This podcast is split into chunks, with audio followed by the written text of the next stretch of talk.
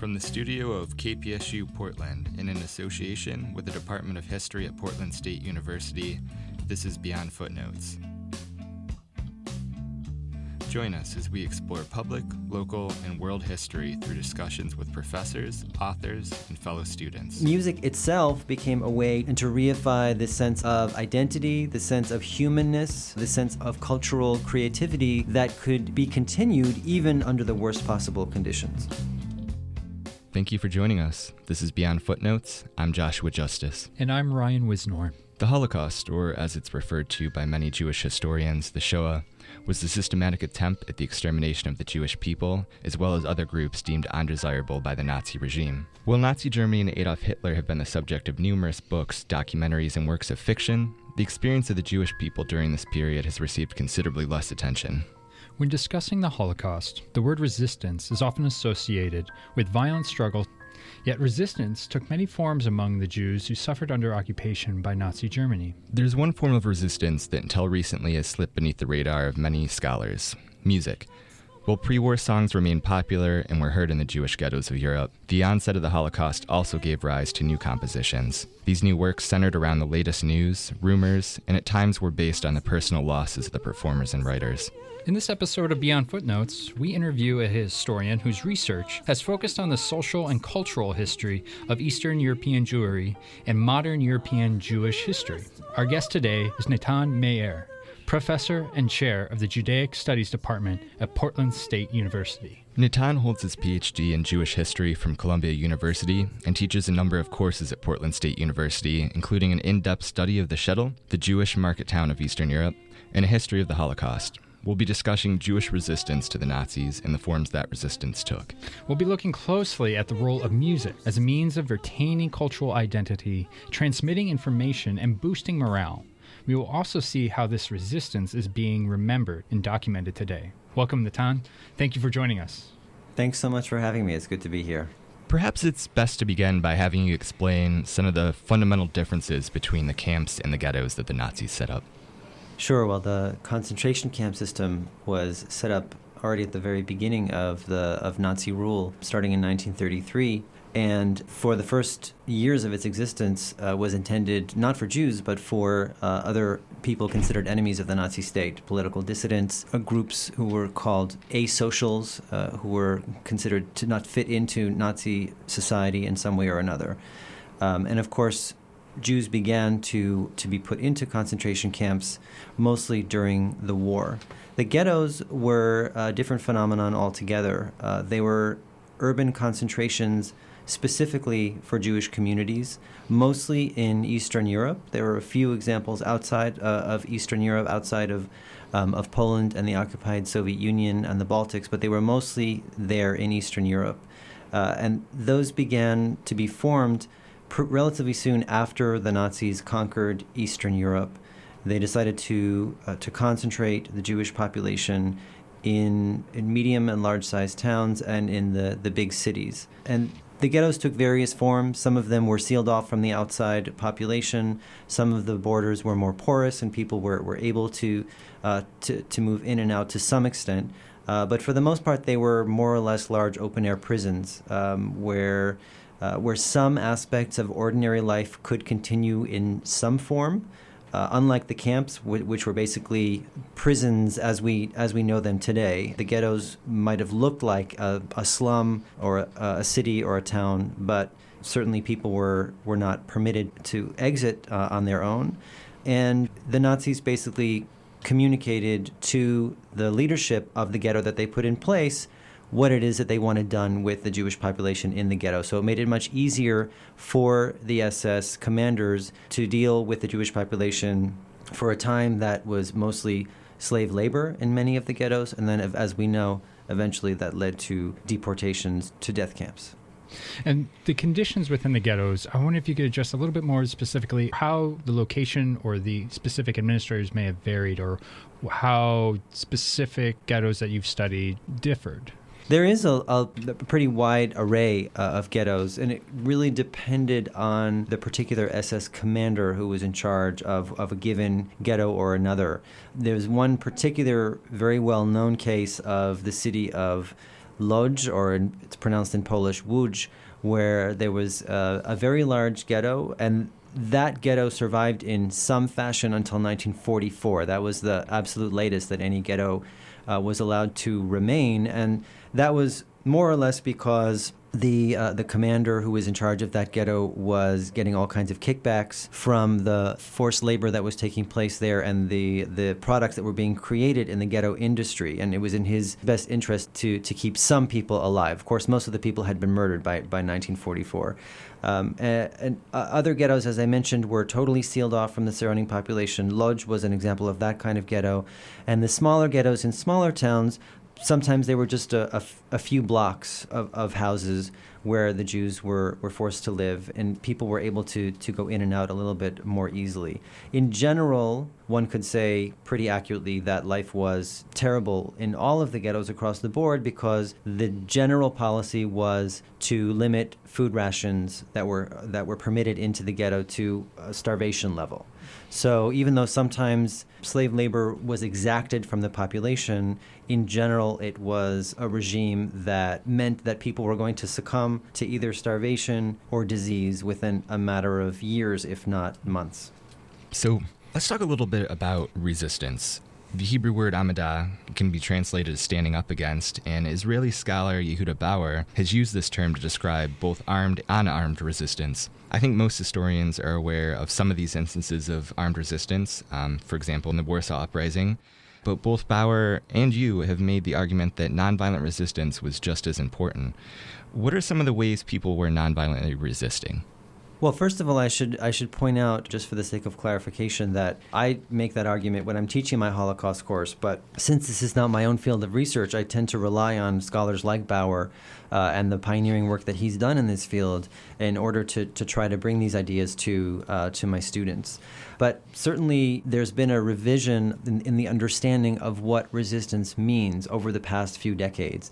I would say in the, the two or three decades immediately after World War II, the general understanding was that resistance meant armed resistance, meaning the, the uprisings in some of the ghettos and the partisans, and that it had been, although important in a symbolic way, was really very limited in its impact and that most of the Jews in Europe who had gone to their deaths without any kind of fight, without any kind of resistance.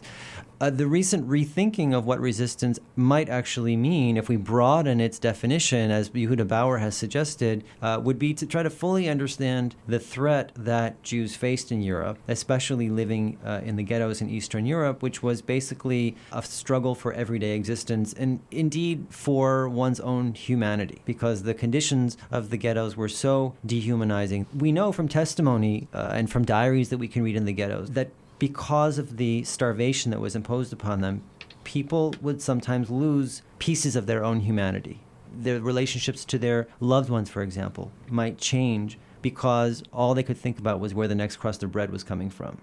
So, in the face of that kind of oppression, in the face of that kind of persecution, it's important for us to think more broadly about what resistance might mean. And in that case, it might not only mean rising up with arms against the one who persecutes you, but in any way that you can try to undermine the attempt to take away your humanity, to take away your culture, your life, anything anything that really makes you up as a person, any of that can really be resistance. And that's where we get into the whole field of cultural resistance with music and theater and other forms of the arts. And historians also talk about education as resistance and what we might call self help. So, welfare organizations that were established in various ghettos um, that where ordinary Jews would organize committees to help the, the most needy. Obviously, everyone was needy to some extent, but to help the elderly and the sick and the most frail.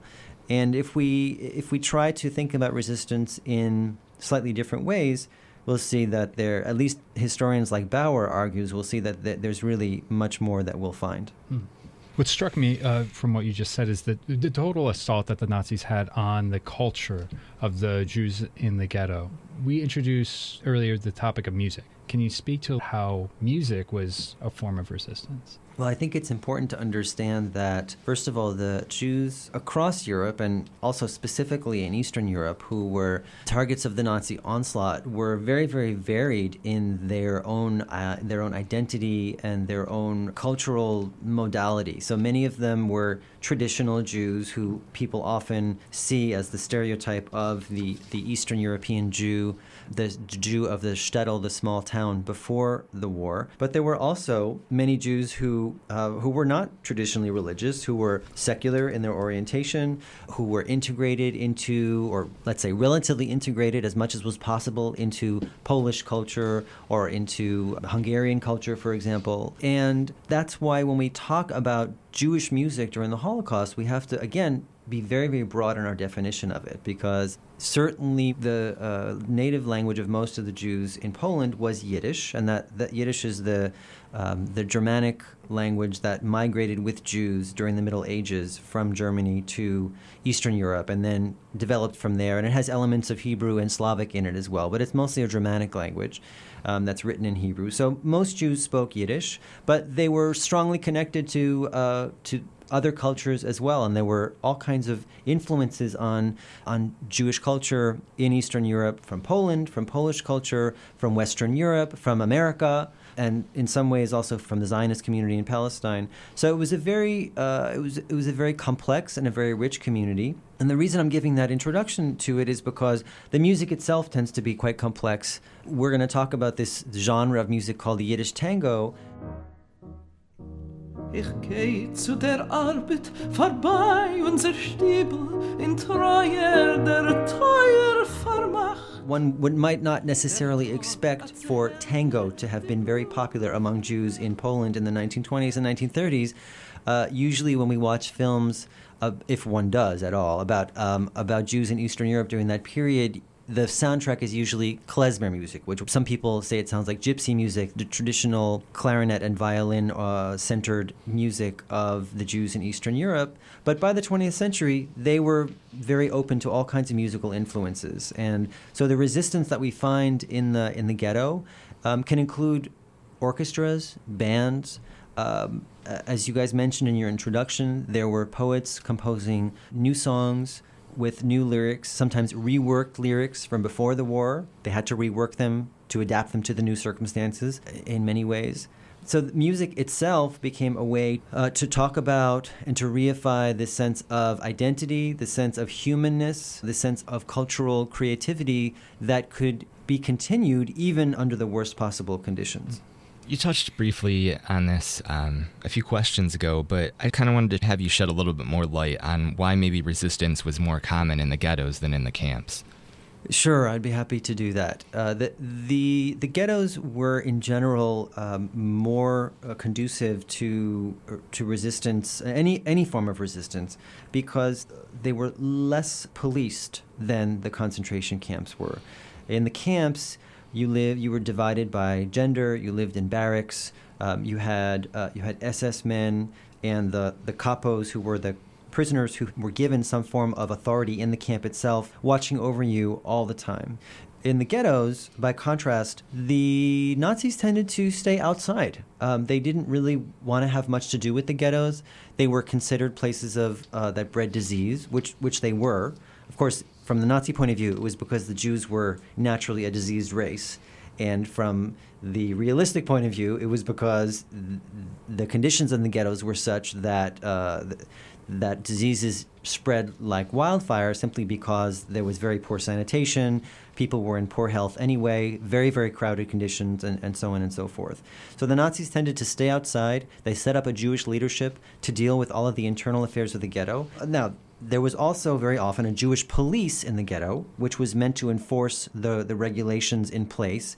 So it, it's not to, I'm not trying to suggest that anything was possible in the ghetto, but at the same time, there was more freedom to undertake all kinds of cultural activities, the kinds of welfare activities I was talking about before. Some of those were sometimes illegal, and people had to go underground and do them in secret. But in general, it was easier to do those kinds of things in uh, in the ghetto than it would have been in in a concentration camp. Mm-hmm. Having said that, I want to stress that there was. Uh, we also have evidence that there was music in concentration camps, and there were there was resistance of other kinds. People, uh, amazingly enough, sometimes even managed to keep diaries in concentration camps.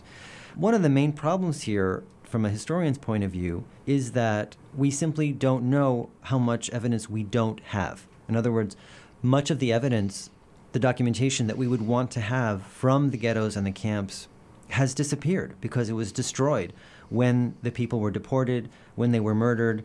The ghettos were often cleared, uh, and any evidence that remained uh, was was destroyed along with the people. So, the evidence that we have now as historians of music and of all the other kinds of resistance that we're talking about may only be the tip of the iceberg of what actually existed. And we have to try to reconstruct that on the basis of what little we have. Mm-hmm. This may fall into the, the category of the evidence that we don't have. But when you talk about music, what comes to my mind is that it's a collective activity, and also that it often involves dance, and also involves volume. I wonder if you could just address those concepts of dance and uh, performance within the music.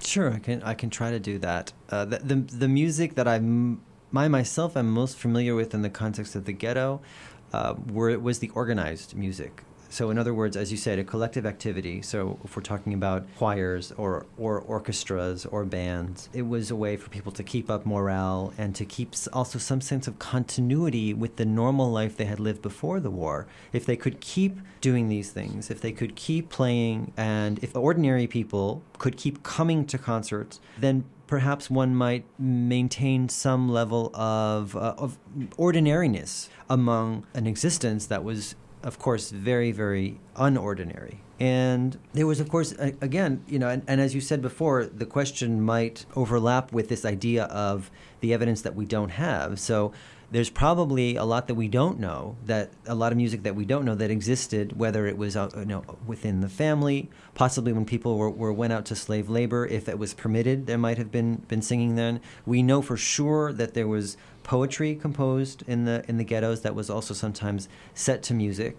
Um, and there were some debates in some of the ghettos among the leadership over whether it was uh, appropriate in these horrific circumstances to permit concerts to go on, to permit theatrical performances. And there's a there's a document that we have from the the Vilna ghetto. Today, Vil- Vilnius is the capital of Lithuania. Then, at that point before the war, it was a Polish city, and that was a very important ghetto, also for the in terms of Jewish culture that was produced during the Holocaust. We know that there was a, a debate about whether or not the Jewish leadership of the ghetto, which was called the Jewish Council, should permit those kinds of cultural activities to go on. And the head of the Jewish Council said, we may indeed be, be looking at death every day because they, because they were, because people were taken out to be executed at the ravines outside of the city almost every day.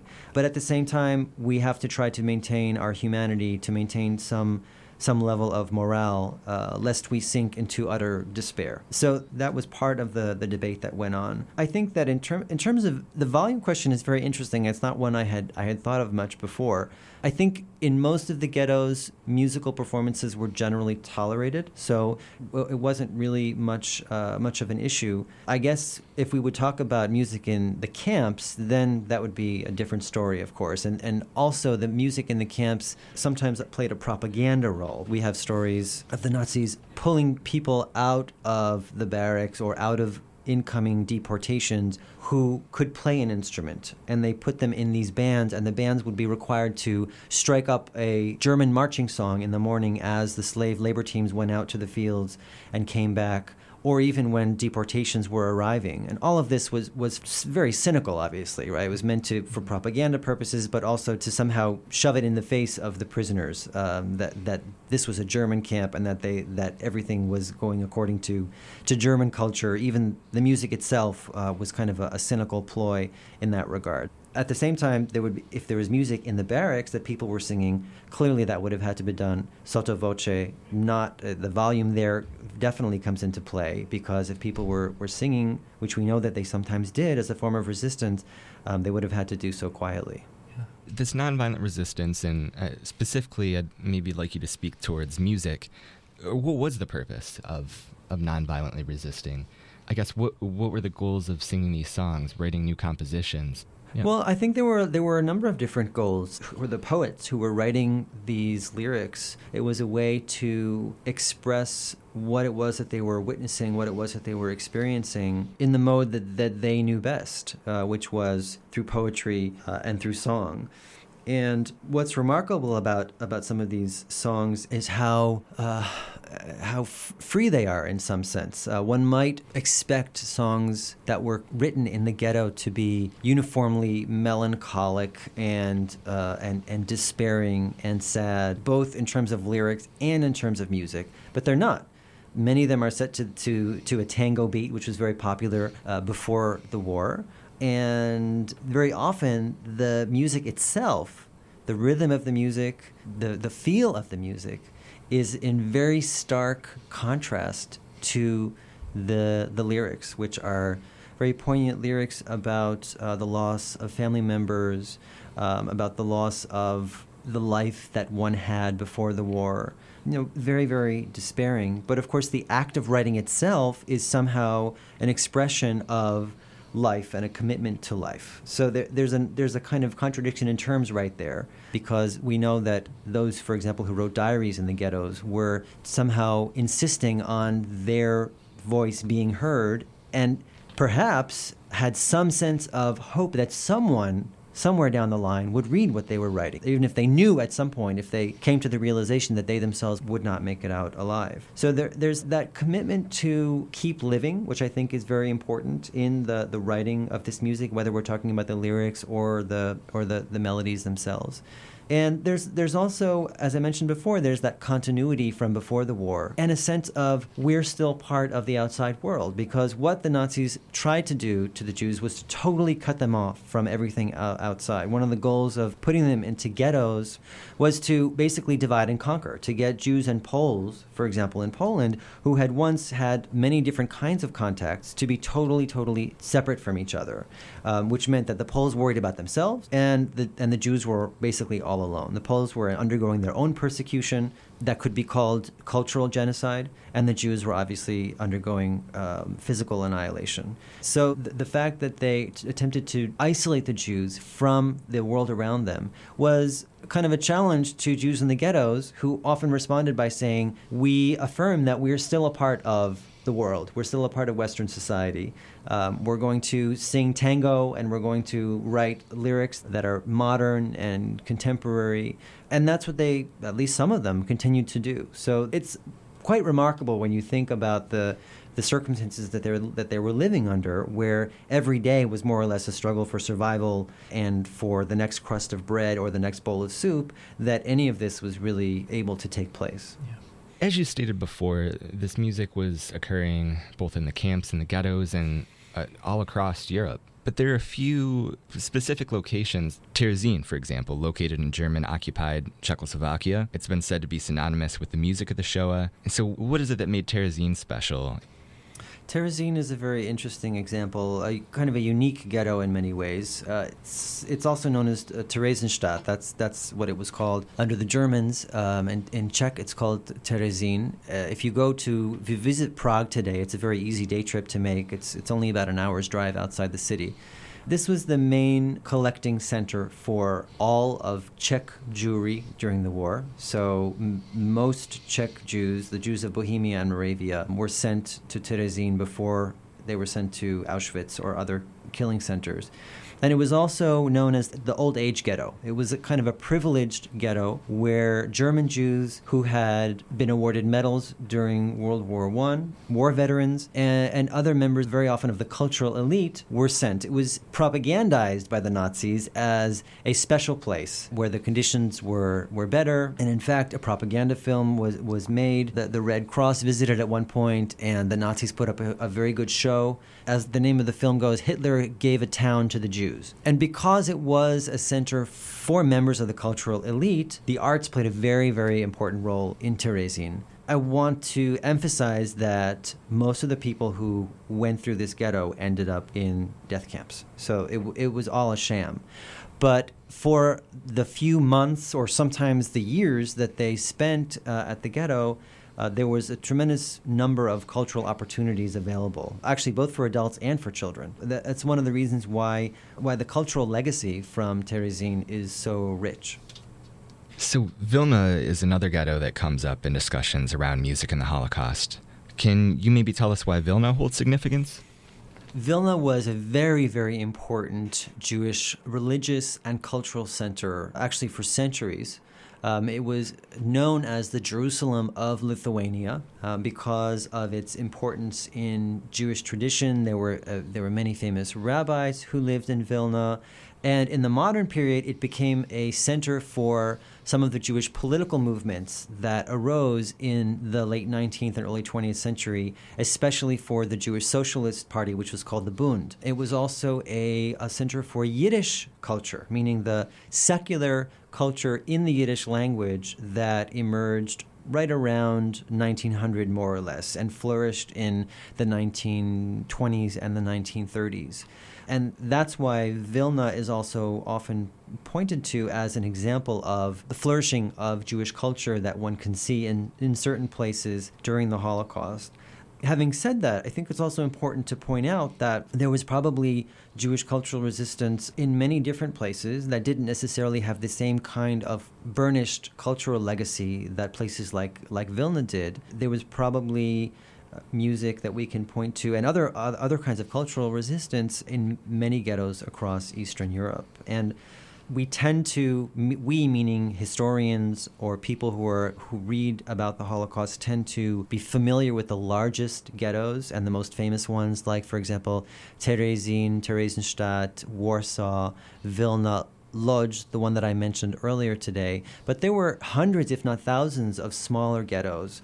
And sometimes we know actually very little about what took place in a given ghetto because we just don't have the historical documentation that we would need to reconstruct what happened there.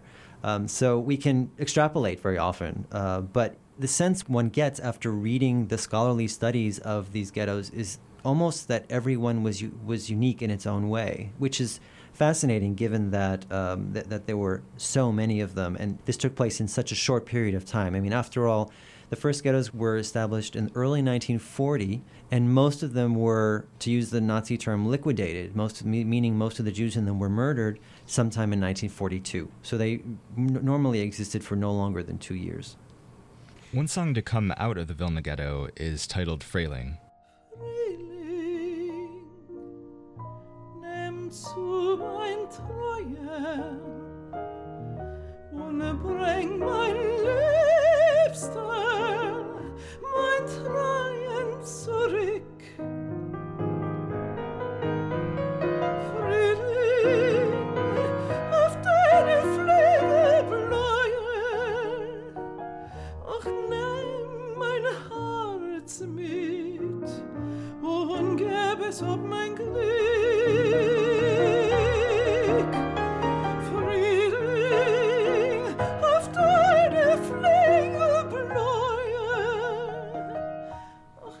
Would you be able to share with us the meaning of the word Frayling and of the song itself?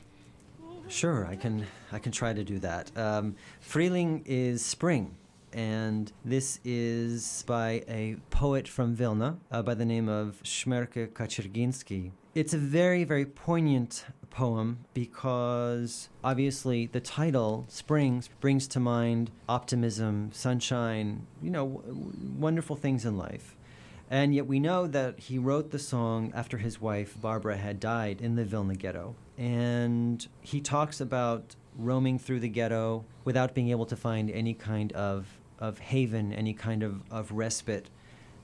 And he talks about the blue sky, which is illuminating the place that he sees, and yet he has to beg for a little tiny bit of sunshine.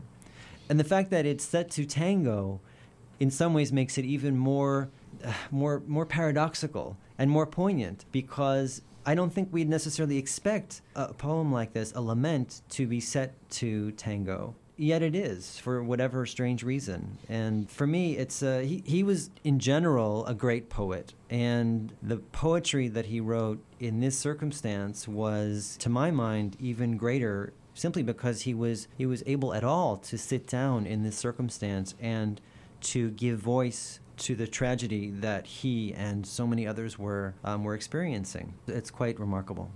Another song that touches on some of the complexities of life in the ghetto is entitled Moez Moez, which translates to Money Money. Let's take a listen.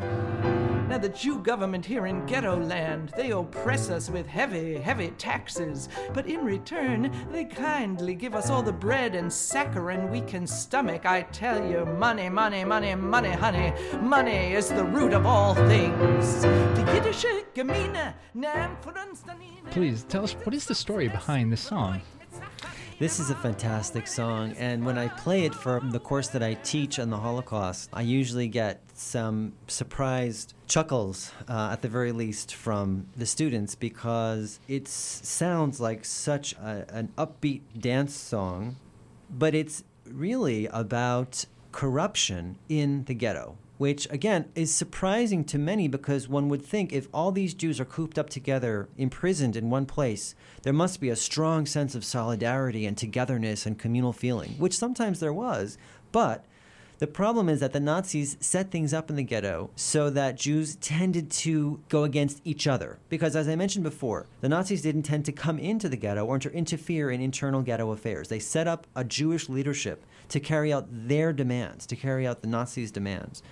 And that meant that very often any of the conflicts that had existed before the war then carried through into the ghetto itself and into the politics of the ghetto which meant that you often had people very resentful of the ghetto leadership, even though very often those leaders had no desire to be in the position that they were in. Sometimes there were even Jewish communal leaders who had existed before the war who had refused Nazi demands to be in charge of the ghetto, and they had been murdered.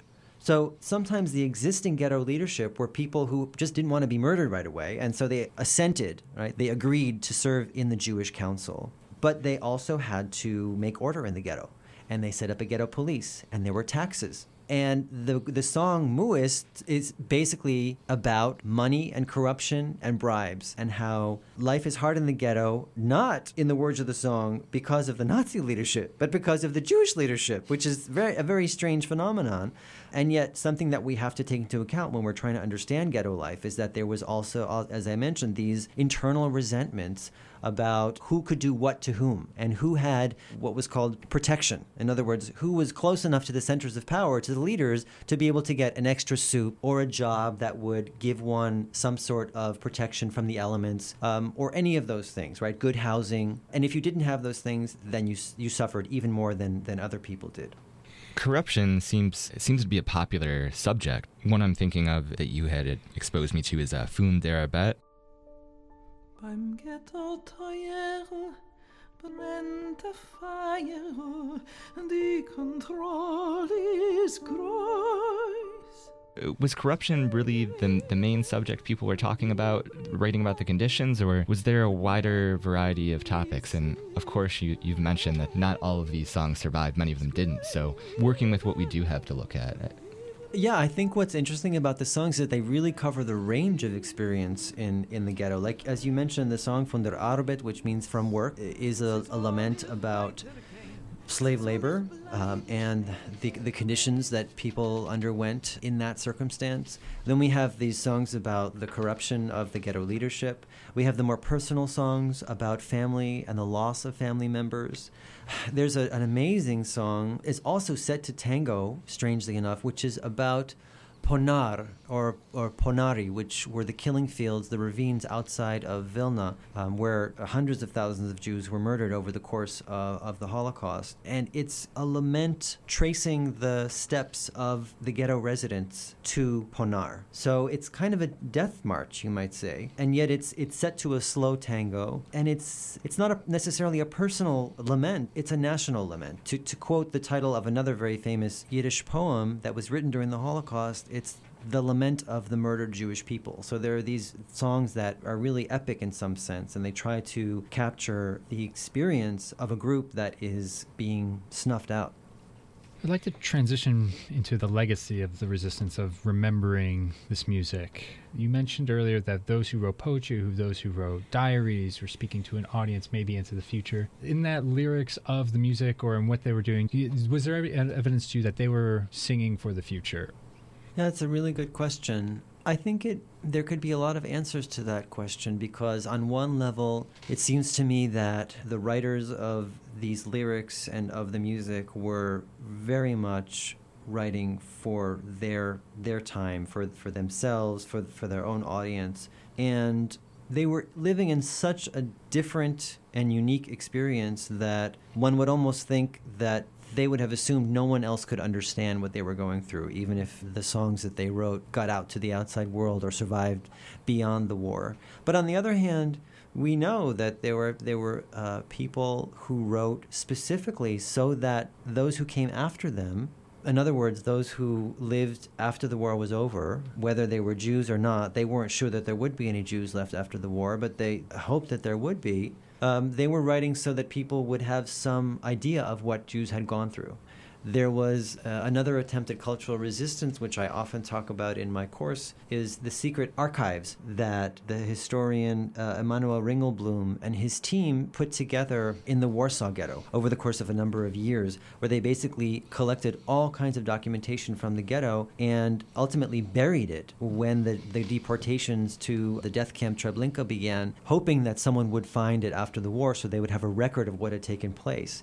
And I have to think that some of the, the people who were engaged in this kind of musical cultural resistance also were also thinking along the same lines that this was documentation of what had taken place and that someone after the war would be able to understand something of what they had experienced through the poetry and through the music. Yeah, my original question was was speaking to exactly what you discussed, like the long term, the future. But now, after hearing you, you explain, it also makes me think about the short amount of time that folks had in the ghettos, and that the songs may have outlived some of the members who wrote them in the ghettos, and there was a passing on among the generations over the years that lived there. Is did you find that from your again the evidence that you may not know, like the lifespan of the song, is popular, or did they have songs that were specifically popular for a little time within the community, but then faded as conditions changed. I think that's probably true. Uh, t- t- we know that there were cabarets in some of the ghettos, strangely enough. So, yes, there probably were places where people danced uh, and they danced to, to these songs. And maybe the, the, the lifespan of the ghetto itself was so short that even you know a few weeks could seem like months and months or even years. And so it's probably true that a song might have popular might have had popularity for you know for a little while and then faded away. And again, part of the problem is that we we don't really we don't know what we don't have. So we only have what what survived the war, and many of those songs gained a tremendous afterlife after the war. And luckily, in the past, I would say 15, 20 years, there's been an attempt by some Jewish musicians, both in Israel and in North America, to bring them back to a, to a new audience, which is why we have this uh, CD, for example, called Ghetto Tango, which was an attempt by the late Yiddish musician Adrienne Cooper to try to, to bring to life the songs of the, of the ghetto. And another musician I would mention is Chava Alberstein, who's a very important Israeli singer who sings mostly in Hebrew, but also sings in Yiddish because her parents were from Poland. And she has also recorded the, the songs of the Holocaust, some of them in Yiddish, some of them actually translated into Hebrew so that they would uh, reach a new audience of Israelis who don't understand Yiddish but who would be able to understand the Hebrew. The other musician I mentioned, Adrienne Cooper, did something similar because some of her lyrics she translated into English so that people could have a sense of what the original sounded like, what, what the meaning actually was. So, certainly, in terms of the, the afterlife of these songs, there's there's something quite remarkable happening, uh, and I would also urge listeners to look at the the website uh, which is called Music and the Holocaust, which uh, my colleague Shirli Gilbert organized uh, and coordinated, which has a tremendous amount of material, including recordings. Uh, material about the songs, about the musicians, about the context, uh, the, the ghettos themselves, and so on and so forth. And Shirli Gilbert's life work has been, in, in many ways, to focus people's attention on the role that music played uh, in the Holocaust. Kind of stepping back to uh, what we originally began this conversation with this idea of other types of resistance besides violent resistance. As this has sort of uh, worked its way into modern historians' understandings of the Holocaust, what steps are being taken to remember this nonviolent resistance? You spoke to some of the efforts to preserve the music, but how about on a on a wider scale? You know, is there something similar for perhaps some of these medical stations that were set up, or anything along those lines?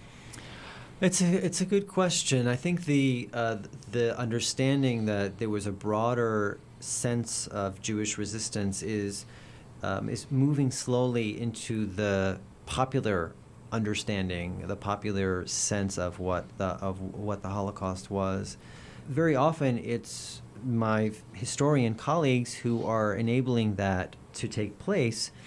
Um, as for example, uh, colleagues of mine who work on the Holocaust, on, on these aspects of resistance that we've been talking about. Uh, Sam Kassow is one that I'm thinking of who wrote a very recent book about the archive that I mentioned a few minutes ago, the, the, the secret archive in the Warsaw Ghetto.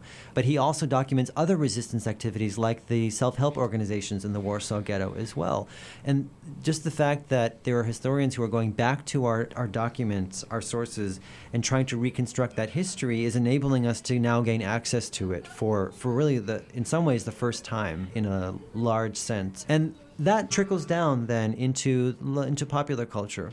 Um, I think that, that, for example, in Holocaust commemorations in the Jewish community that I'm familiar with, there's more and more recognition of and incorporation of these other forms of resistance um, not just, for example, singing the partisan song, which was which is a, a, song that was known for decades and decades and was very popular in Israel and here among Jews who wanted to commemorate the Holocaust because it was the song of the fighters, the the, the armed resistors, and and that was seen as uh, a way to show Jewish pride. And now that we have these other accounts of other kinds of resistance I have a sense that those are gradually percolating into these forms of commemoration and that we're, we're seeing those in various ways. You can see them at various Holocaust museums where those kinds of resistance are represented more and more because very often the museums depend on scholars to, um, to, to contribute their knowledge uh, as consultants to the exhibits. And uh, you can see them also, as I mentioned, at various kinds of commemorations on, on websites. So I, I think that we're going to probably see, I hope that we'll see a lot more representation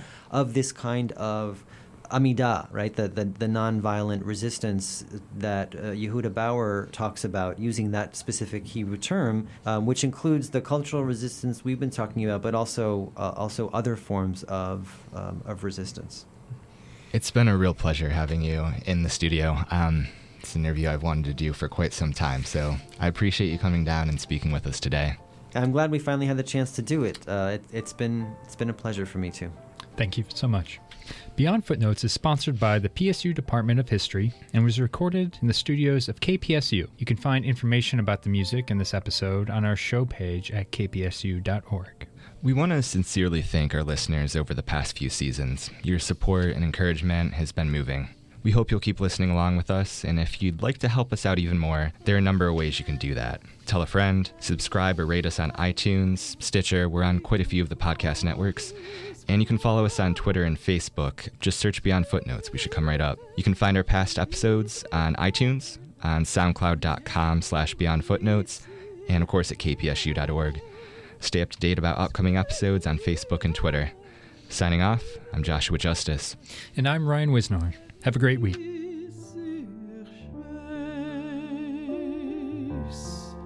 Sie soll ich weitergehen, sie soll ich bleiben stehen, ich weiß nicht wann oder wo. Der Kommandantele in grünem Mantele, er nimmt doch an.